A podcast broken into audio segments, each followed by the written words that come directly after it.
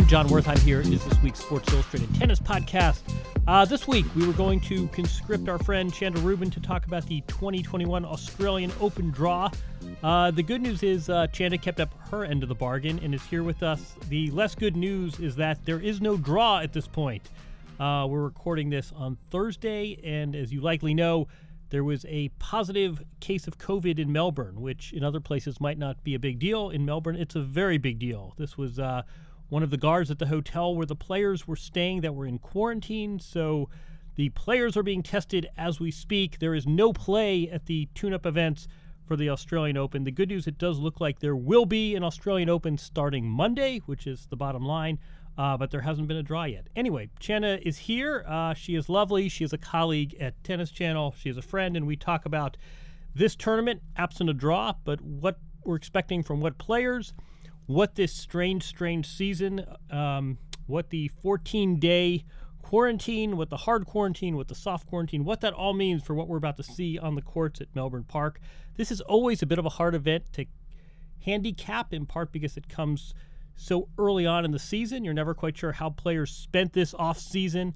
Players are usually fresh. That's a good thing. Some like the surface more than others. But this year, prognosticating is all the more difficult. Uh, so we talk about the favorites.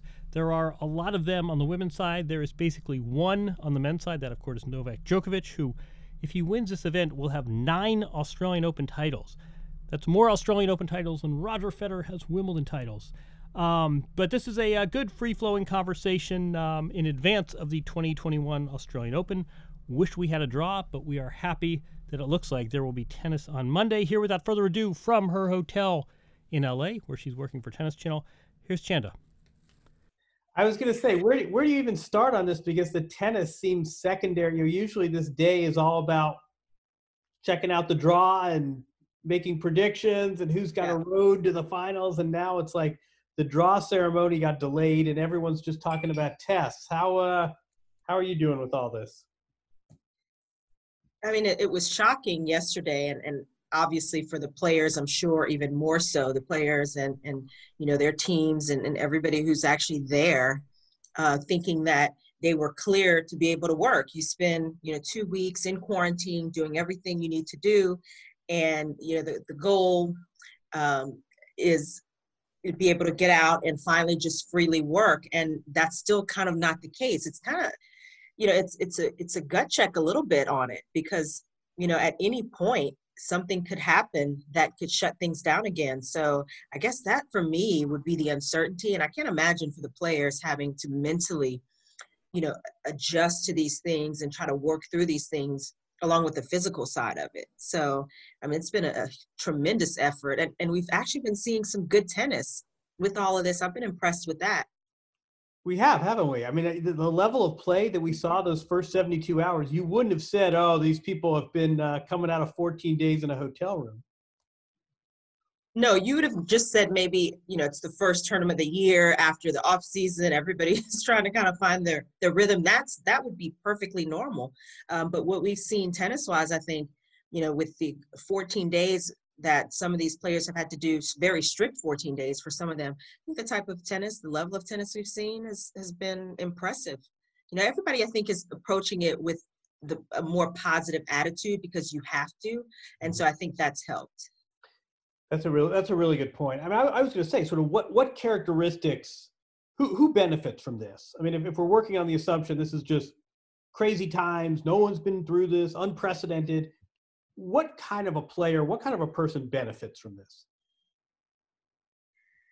That's a that's a good question. I think the player that is able to again, we say that the positive attitude, a positive mental outlook, not sort of sit in the frustrations because often you get out there on court and you know the things that are kind of deep down that you've been struggling with that tends to come out under pressure and eh, when you least expect it and so i think that player that is able to just deal with things as they come, is a little bit better making adjustments, you know, looking on the bright side of things and just being more forgiving um, of themselves, along with those that are competing and just getting down and accepting what is and are ready to ready to just dig and fight. So it's it's maybe two sides of, of the same coin, but I think that player has to have all of those things. Let me let me throw this one at you. An agent told me that he was he was talking to his players and he said one of the big benefits here is that it's Australia and it's you know everyone likes Australia and it's easy to get from the hotel to the courts and it's it's fun and it's relaxed and it's the first of the year. He said if this were New York and people were dealing with all this quarantine stuff, but then also getting stuck in traffic, or if this was Europe, he, he yeah. mentioned small bathrooms in the hotel. I'm not sure that's the biggest uh, flaw to Europe, but um, he seemed to think it was really relevant that this was Australia and this might not fly quite so well at other events. What do you think of that?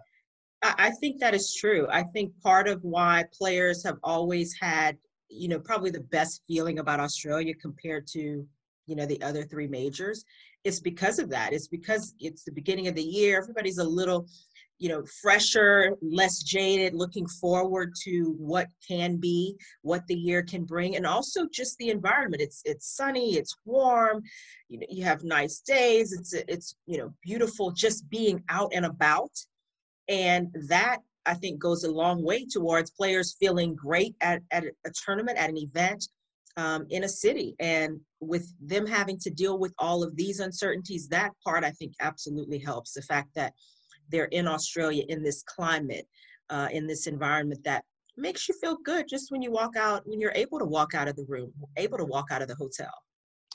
Um, all right, let's let's start with the women. It's been uh, it's been a while since we had one of these majors. And I, I you know, I has I, it been that long?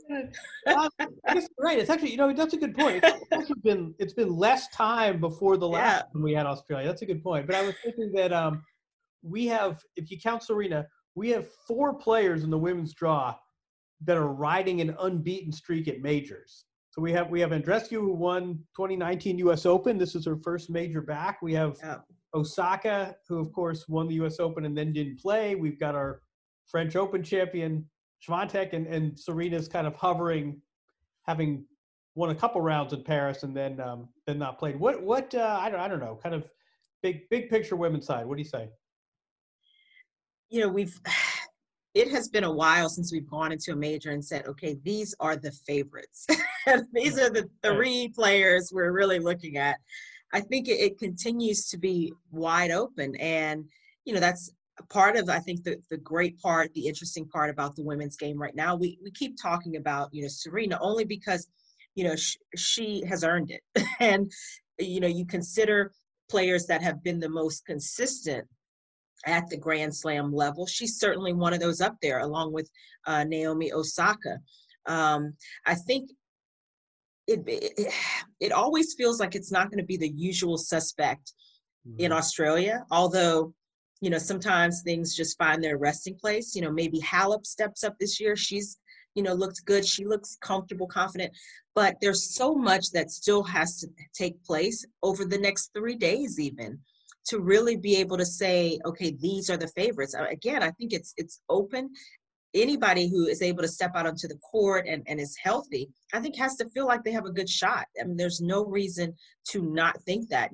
And look back at Kenin winning last year um, you should definitely feel like you have a shot if, if you're anywhere in that realm you know the top 16 to 20 you know seeds uh, I, I, think it's it's certainly wide open still i mean i hate to give that answer again but it's just no, so true yeah, no i mean we, i think we were talking about it on the show and we went through like eight names and then we're like wait we haven't talked about the number one player in the world and we haven't talked about the defending champion there was a whole discussion about you know Sabalenka and Serena yeah. and Mugu, and then we didn't even talk about the defending champion. Um, you're you're kind of uh, you know you are a, a former player of, of great acclaim, but you're also kind of uh, you're on the other side now. How, how do we cover Serena right now?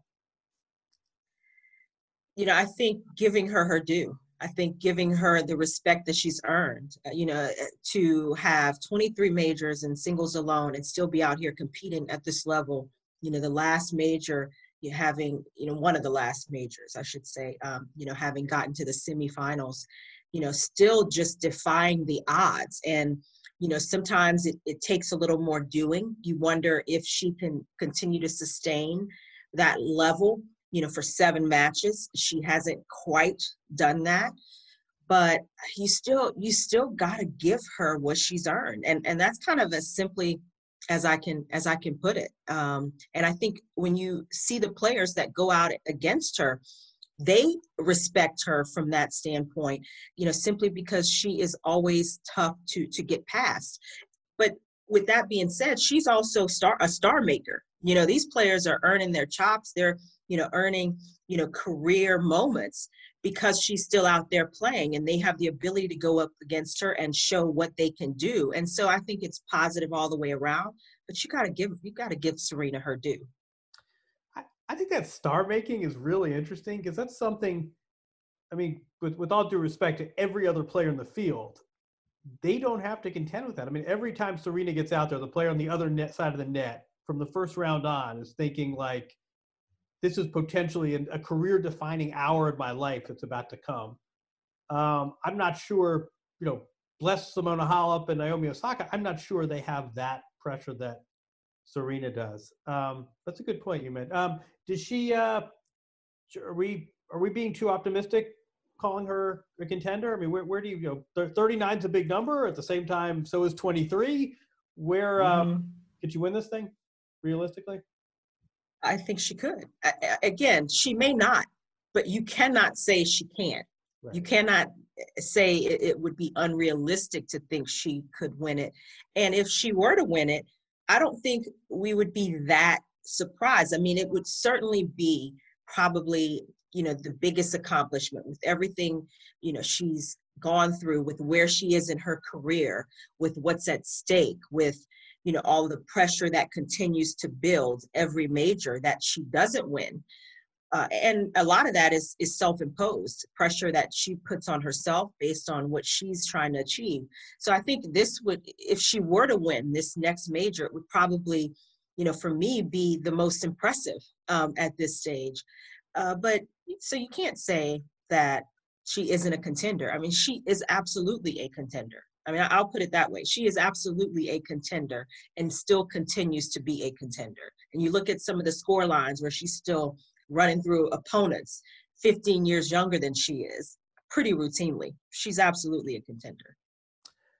I'm with you. I mean, I, I feel like beyond that, this this is a real opportunity. I mean, everybody is coming in a little bit frazzled and a little bit sideways she's had some extra time. She had Adelaide. I, I think, and I don't, I mean, she's really resist talking about this, but I, I think it's relevant that it's not going to be in front of 25,000 people in New York with Beyonce and Jay Z. I mean, I think it helps that it's a little bit away from, uh, from, from some of the attention, some of the pressure she gets in New York and even in Western Europe. Um, I, I always like it when people, people say it's been four years. I did a, a radio thing the other day. I said it's been four years since she won a major, and you want to say, well, first of all, that's like twenty percent of her career. also, yeah. How often have we seen players have a four-year? You know, Mary Pierce. I mean, you can pick out. Uh, Absolutely. It's not crazy that players have a four-year gap between winning majors. So. Um, no, and um, I, she's had a bit of a gap when she was you know in in the prime of her career you know from winning majors so again i think all those are valid arguments but you know you kind of throw them out the window once you toss the balls up. And yes it's been four years since she's won a major but how many finals in that period? How many other players have gotten to you know four finals uh, in in uh, you know that similar period of time? Again recently a semi that was very much a doable match for her. Uh, so again, she may, she may not, but you cannot take her out of contention. And just the fact, I mean, I get this, especially just, you know, on social media, you get this a lot. Just the fact that she's been out here so long, and some people are just tired of seeing her in the winner's circle. That is not a reason to not discuss her chances. That's not a reason to not consider her a contender. My, my sense of that is those are really that's that's pretty that's a pretty trolly position. Don't don't you think the yeah. Overwhelming majority of people think this would be the, the tennis story of the decade? And even um, you know, I, it, despite professional obligations to be neutral or sort of pulling for it. I mean, you imagine a better story right now than 39 year old mother winning 24th major? No, and it, it, a story that would garner as much attention across the board, you know, across tennis and sport lines. You know, this it would be it would be huge. And that is part of what she has brought to this sport. She has brought that type of global attention. She has allowed, you know, so many, including us, to be able to earn more money in this in in tennis you know because so many eyes are on this sport because it's so important to cover this sport uh, and and she has a lot to do with that over you know the last decade or so know, so absolutely it is a bit of a trolling position uh, people who who do think that and and that's how i take it um, the majority you know just just your your basic logic and common sense you know it, it's right there you know she has she's proven it Wait, I got, I got one for you. Um, this is this is hearsay, but um, I, I understand that um, Hank Aaron in his final days was talking to, to our friend Howard Bryant, and one of the things he said is, "You think Serena's going to do it? You think Serena's got one more to get that 24th?" I think when, when Hank Aaron, with a limited amount of time left on this earth, is pondering Serena's chances, it says a lot about the impact of this. And uh, yeah, yeah, I, I can't imagine well, I mean, it's it's it's it's a longer conversation, but I, if if your response to Serena is like she's 39, it's time for someone else to get off stage, I'm um, maybe, yeah. Something's wrong with you. Marriage. I, I, would I would say that. So you got to uh, check look inside. Exactly. um, did you happen to catch that our French Open champion Iga Swiatek has switched rackets? That um, I I heard sort of the rumor. I did not actually see it or, or catch what she had switched to. That and that's a tough thing. I mean, I, I get it because contracts and opportunity and money. Right. Um, she was playing with the prince, right. um, and you know, not much you're gonna get get from that. Um, you know, compared to what is uh, available. But that is just a that's a tough tough decision. I, have been there, and I would I would say I, I, you know if I look back, I, I don't know if I would have done it again.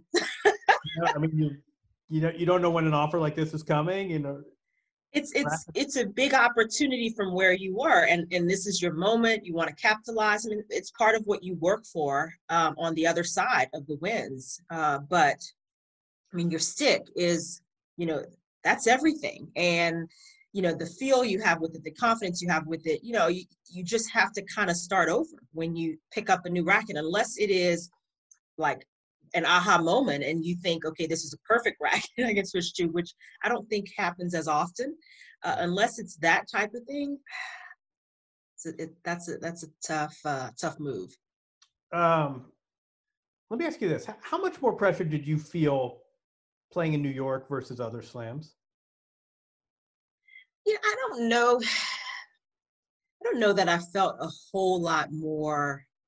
I mean, I guess you could say that. I, I, let me let me rephrase that because I, I, do remember there there were times, there were years, there were moments. Um, I mean, I remember playing the first match on Arthur Ashe Stadium. Yeah, that was some pressure. I didn't win, um, but at that time, I was you know going through some struggles post injury. My first kind of major injury with my wrist and you know, I had come back, but it just wasn't feeling great. And then to be in thrust into that moment, which I felt, you know, tremendous responsibility and and also um, you know, it was an honor and and I wanted to to play well. I wanted to represent, I wanted to win the match. And so that yeah, that additional pressure from a situation like that i absolutely felt um, and, and there were other years and other moments where that came into play because it's a home slam. You want to do well.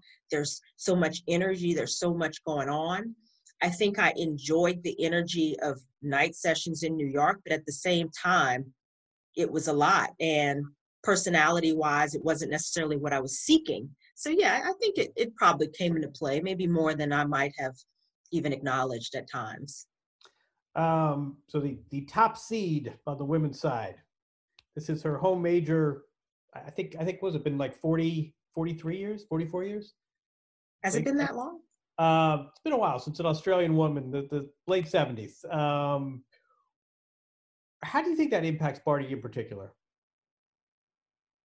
You know, I, I think that she's grown into her space, grown into you know who she is and, and who she sees herself as as a champion i don't necessarily think it's the most comfortable you know for her and you know similar to an american player at the us open who is a is a real contender or who has all of you know eyes on on them.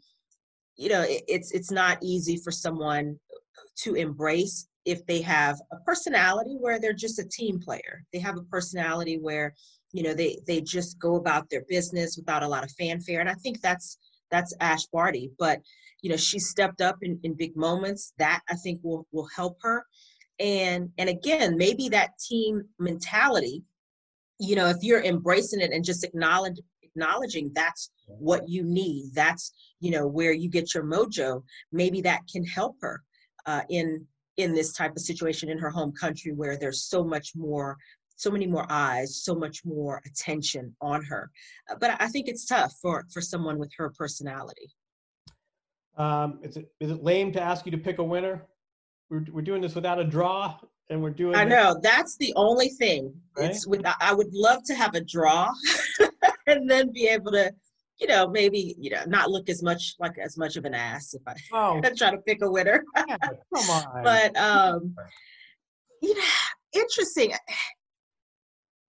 You know, I I kind of lean for some reason towards Osaka only because you know, I think she's been stepping up so much, even when she's not maybe been at her best. She's shown the ability to work into into a tournament. In the U.S. Open, the early rounds didn't necessarily look like she was going to win uh, per se. You wondered physically if she would hold up, and and she just showed a lot there. I think you know this would be a good time for her. You know, she didn't have a great U.S. Open, a great Australian Open last year. And so sometimes just kind of that reset for a player. Um, so I'm kind of leaning towards her if I had to pick a winner just off, kind of off the cuff here. But I, would love to see a draw and just kind of get a sense for how these quarters could shape up because that makes a difference as well. Um, I like that. That that would be my pick too. You know, the last player. I, I mean, we should timestamp this. It's Thursday, Thursday morning, very early Friday morning Australian time. The last player to beat Naomi Osaka outright was in a Fed Cup qualifier, and I th- I think it was like Tor- Sarah Toribus Storm. I mean, it's this was really this was like almost a year ago. But you're right. I mean, wow.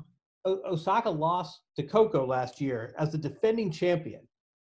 Yeah. Um, and then since the reset, she's been lights out. So, um, and, and I, you know, obviously her profile's changed, and um, I, I feel like we're unfortunately, I feel like the these seven masks is sort of becoming Justine Henin and her mom at the French Open and Novak mm. in the swimming pool. It's I think it's kind of been it's been sort of co-opted as as cheap and easy narrative, but I think it's something that um, is really quite quite meaning and quite telling full quite quite meaningful and quite telling and uh, I, I hope people take a step back and don't just repeat it reflexively as if it's just another yeah. bio. I mean, it, it was amazing. And again, I mean, you know, like what you're saying, it's easy to say, you know, oh, I mean, it, you know, she's speaking out and finding her voice. She had the seven mask and like, yeah. you know, and and great, and she won, great, you know. So that makes that means so many more people were, you know, going to see and take note of of what she was doing. But it, it's even more than that. I mean, you think about the mindset that it took at the beginning before this tournament started you know a major at we talked about you know the pressure that can players can feel in New York and and with that type of of what's at stake although you didn't have the crowds it was a totally different situation mm-hmm. but you think about what it what it took for her to decide to make that kind of statement when players are tr- kind of trying to take that off of themselves especially at the beginning of a tournament you know see where you are work your way in. Um, and she decided to take all of that on from the beginning. Uh, and and you can say okay well maybe she didn't really you know wasn't worried as much about winning or whatever. Clearly that wasn't the case either you know? I mean she made a statement and she and and she did it under the, the toughest of circumstances when everything is not in your control you've got players on the other side of the court getting through these tough matches we had the probably the best you know, final two days of, of a major in terms of the tennis we saw. I mean, you know, she brought it on every level and decided at the beginning of the tournament that she was going to add this this component that was so critical and important and and i mean it was amazing to me you know that she was able to to play the kind of tennis she did under those circumstances when a lot of players you know in in tough moments during those matches could have folded or would have folded. It would have just been too much um, for them to handle. I mean it was it was incredibly impressive and you know i certainly don't think enough um, uh, enough is being thought of that. Exactly. I mean yeah I, I feel like this has kind of been co-opted a little bit. It's you know Rafa's uncle switched him from righty to lefty, and yeah. you know, you, you have she's from Louisiana and her father's a judge. We have these sort of cut and paste for players, and I feel like the the weight of what she did has been a little bit uh, sort of glossed over and elided, um, and people haven't really stopped to think and contextualize that. But that to me is one of the more meaningful moments in tennis since I've been covering the sport. Um, yeah, loved it. Yeah. Um, let's let's do men real quick. It's if if I give you uh, if I give you Novak and I take the 127 other players in the field, uh, are you, happy with that exchange? Yeah, yeah, I, I would I would be okay with that. you, you up for everyone. I, I I could make that work. um, I mean, I mean, he's he's been you know he's just been incredible between the lines you know when it's time to toss the balls up and and you know when those big matches are at hand he just seems to have everything in place. And and you know he's a, another one that you kind of wonder with everything that's going on can he mentally continue you know to to produce uh, in in those big moments? But he just seems to have that ability to compartmentalize the belief, maybe you call it arrogance in himself, but the belief is real. And there's no reason to suggest that it's not gonna that's not gonna continue, certainly against the field. Did you uh we'll get back to the field. Let's talk about you. Did did you have that? Could, could you divorce the tennis from what's going on in your life? You know, it wasn't I don't think it was as easy for me. You know, so for me it was always important to have you know things clear and in the place i needed them to be in off court. And you know i felt like that was a way for my tennis to to fully you know just be the the tale uh, and just be the the story and and to uh, get the most from from my tennis. Now with that being said you can't always do that. I mean you're always kind of dealing with things especially in tennis because you're for players who are coming up at a young age you know you're going through all of the the life changes and figuring yourself out and you know going through you know how do you make more decisions take more control? You know you got your parents who are trying to figure out this transition and and it's all kind of under a microscope to a certain degree um, because you are already you know playing a sport in a field where you're one of the best in the world. Everybody's kind of looking at you like you you're already there as an adult. Right. That's not always the case. So i think yeah it's it's it was tough. It was probably tougher for me at times, but you know that's the challenge. It's it's kind of the beauty of the sport, and unfortunately, from from my perspective now, unfortunately, I say you know it's it's too bad that you have some of your biggest moments and opportunities in tennis when you're too young to fully understand and appreciate and, and even understand yourself all the way so uh, but that's that's the nature of it and um, more power to players that are able to play later now, that are able to extend their careers, because certainly there's some value there, you know, that a, a player who's, you know, oh, it, younger does not have. Everybody wins with these longer. Wait, let me ask you another personal question. As long, as, long as we're talking about you, um, we're, we're uh, we never have a script here, but this is, you know, I mean, you and I, you and I've worked together, and we have a lot of fun, and it's it's like a very nice, you know, we, we've got a real nice team, and you have um, you know you fit right in and i'm we we talk sometimes about the um the narcissism and the, the self-centeredness that a tennis player has to have it's like an occupational requirement and they're you know i mean honestly they're, they're former players who struggle not being the center of everything once they're done mm. um you know some of them might, might, might even be uh, in TV or at least we're in TV. I mean, you know, I, it's not it's not everyone that that you know, and, and Jim and Lindsay are obviously in the in the same boat where do you suppose you got the ease to work so well with others after uh, a career in such an intensely individual sport? Where'd you get that? I mean, that's, I hadn't really thought of it so much in those terms. I feel like I've always worked well with others. Um, you know, even when you consider, you know, coaching relationships and, you know, all of those, um, you know, those types of relationships as you, you come up in tennis, I always felt like I had a more balanced and measured approach to it. I mean, I wasn't going to be a player that's, okay, this is happening it's the coach's fault you're done you're fired. You're, you know i'm always thinking okay what can i do? Where where can i make my improvements? Okay let me look at it as clearly as i can. Is this you know an issue here or you know so i've always felt like i had that that um you know kind of mindset and an approach to working with others and to working you know with people. And i think it's just translated to television and, and to the broadcast side. And i've been able certainly to grow into it. And i've gotten better just with you know what how i try to approach this side of of the game. And so i think that's that's helped too. And you know with this stuff and and the broadcast side coming from the court you know again there's no there are no classes there are no kind of books. Right. You kind of just have to learn it on the fly and so a lot of that requires you know looking and watching and and learning figuring out okay what you like about this or what you don't like what fits into you know what is authentic for you. And and so that's where i am the space i'm in so i think that quality is coming out even more.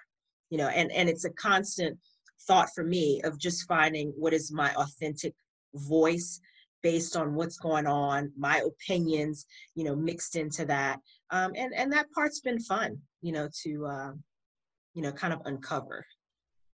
Good, good answer. But I, but no, I mean, don't take it for granted. I mean, I think a lot of people come coming from tennis where it's all, everything's got to be about you and it's your court time and it's you out there alone. Um, I don't don't don't take for granted how well you work with others. Um, all right, you, have got to go to work and I've got to uh, pack. Wait, short short answer, real quick. All right, so um, if we, I, I call them the medium four: Tsitsipas, Zverev, Medvedev, and Thiem. Mm-hmm. One major among them. Short answer. Which which is the most likely to uh, win the next major? Mm. I mean, I guess you got to say Thiem. I, I, honestly, I don't. I'd like to say Tsitsipas. I'd like to see him maybe step up. I don't think he's maybe quite there. Right. Um, seven matches with you know all the guys playing now um, so I, I, think you'd have to say Thiem, but it's been tough it's been tough going for these young guys to break in you've got to you've had to not have them in the draw in the tournament uh, anymore we're, we're hitting line no i mean not not a lot of oxygen those other three guys have left wait why do you say uh why do you say Tsitsipas? game I mean, personality or grease what's the appeal? Well i think i think his game i think the personality as well. I, I think all of it. And i i enjoy watching you know from the ground but his willingness to transition and you know the little bit of flair that he brings to it. I think he he would be great for the game. I think uh, it would signal a real growth uh, in terms of where he's been kind of close to um, and, and so yeah i think for those reasons, it'd be nice to see him come up and, and maybe grab one. All right, good answer. Um, all right, if uh, if if one end of the spectrum is uh, I love Nick Kyrgios, he's so fresh and different and says what's on his mind, and the other end of the spectrum is he's, you know, he's like Marjorie Taylor Greene. Like, why are we giving this guy oxygen? Uh, why are we giving this uh, junior representative oxygen? If that's the continuum, where where are you on Kyrgios? I'm in the middle. I, I'm I'm in the middle, and sometimes I lean towards the not giving oxygen.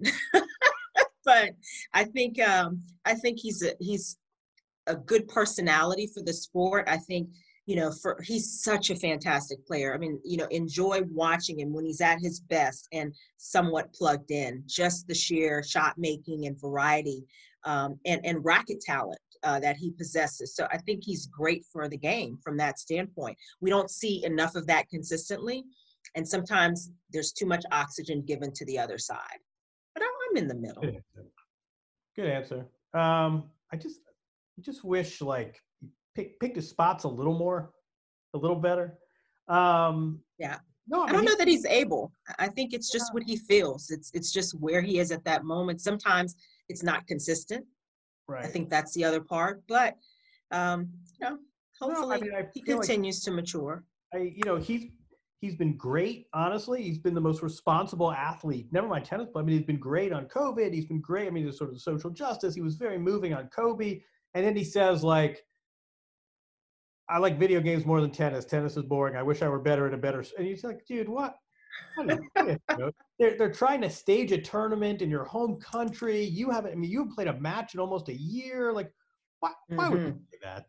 Uh, yeah. But good, good answer by you. All right, last, um, you got a sleeper. You you like Djokovic to Djokovic versus the field to win number nine. Any anyone caught your eye watching all that tennis, saying, "Man, keep an eye on this guy"? You know, not yet. Um, and I haven't watched as many of the men as the women in these these early, um, you know, these handful of days. So, so yeah, I mean, apart from Djokovic, I mean, uh, you know, Zverev, I have to say, was impressive. Um, you know, the the first match he played in the ATP Cup, and and just how how plugged in he stayed from start to finish, and what was a tough tough match against Shapovalov. He could have, if he had gone away just a little bit, that would have been a completely different uh, different outcome. So he was, he was impressive to me, and certainly has the goods. Can you know has the ability you know to step up. So I, I'd keep an eye on him for sure. All right, that does it for me. It is always a pleasure. Next time we're going to do this with a draw. How about that? Yes. Look at Matt. We thought we'd have a draw. We have one. Yeah. All right. Um, Always a pleasure, my friend. It What's is. It was lovely. I always enjoy it. The time goes by so fast. Exactly. Um, We're talking. Got to get to work, and uh, yes, we'll see you soon. I might see you. Okay. I might see you on the air tonight. So. Uh, I hope right. so. I hope so. But see all you right. soon. Thanks, friend. Take care. Okay. Bye. All right. Thanks to Chanda Rubin, our guest this week, uh, previewing the 2021 Australian Open from the Good Soldiering Department Tennis Channel has you covered. We'll have pregame at 10 a.m. local, which is 6 p.m. Eastern. Um, I'm guessing most people are going to watch a big football game for the first night, but uh, after that, Tennis Channel has you covered. Um, other tennis news. Well, there is a lot of it in Melbourne. It is very fluid. Um, unfortunately, today news came that Tony Trabert passed away at age 90, Hall of Famer, former player.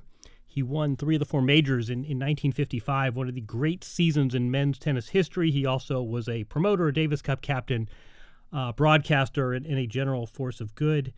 Best uh, best wishes to his family. This is this is sad news for tennis. Uh, other tennis news: It looks like Wimbledon will go on as planned at the scheduled date, but will not take place in front of a full complement of fans. That's uh, you know not not surprising news there. Um, Indian Wells still tries to find a date on the calendar. They had proposed, I was told, the 41st and 42nd week of the year uh, to both tours, and neither of them essentially took the bait. Uh, the commitments to China will stay. Of course, all this presupposes there will be sports in China in the fall. If not, I suspect uh, both tours will come running to Indian Wells. Um, otherwise, the draw is going to happen for the Australian Open in a few hours, so we will have seed reports on SI.com and we will have coverage from Tennis Channel. Uh, we will be doing this out of LA. We did not go as a team to Melbourne, but uh, we will be doing coverage uh, digitally at si.com as well. So keep coming back. We'll try to uh, send links on Twitter as well. Um, anyway, thanks to Chanda. She's one of the uh, the good folks in this sport.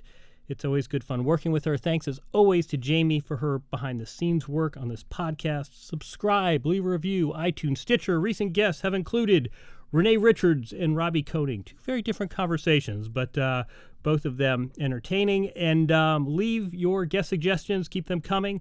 We'll try to do a few of these uh, from LA to talk about the 2021 Australian Open. Enjoy the tennis. It is our first major of the year, and it seems like uh, it's been a while since we've had top tier tennis. So enjoy the tennis, everyone. Have a good week. We'll do it again in a few days. Take care.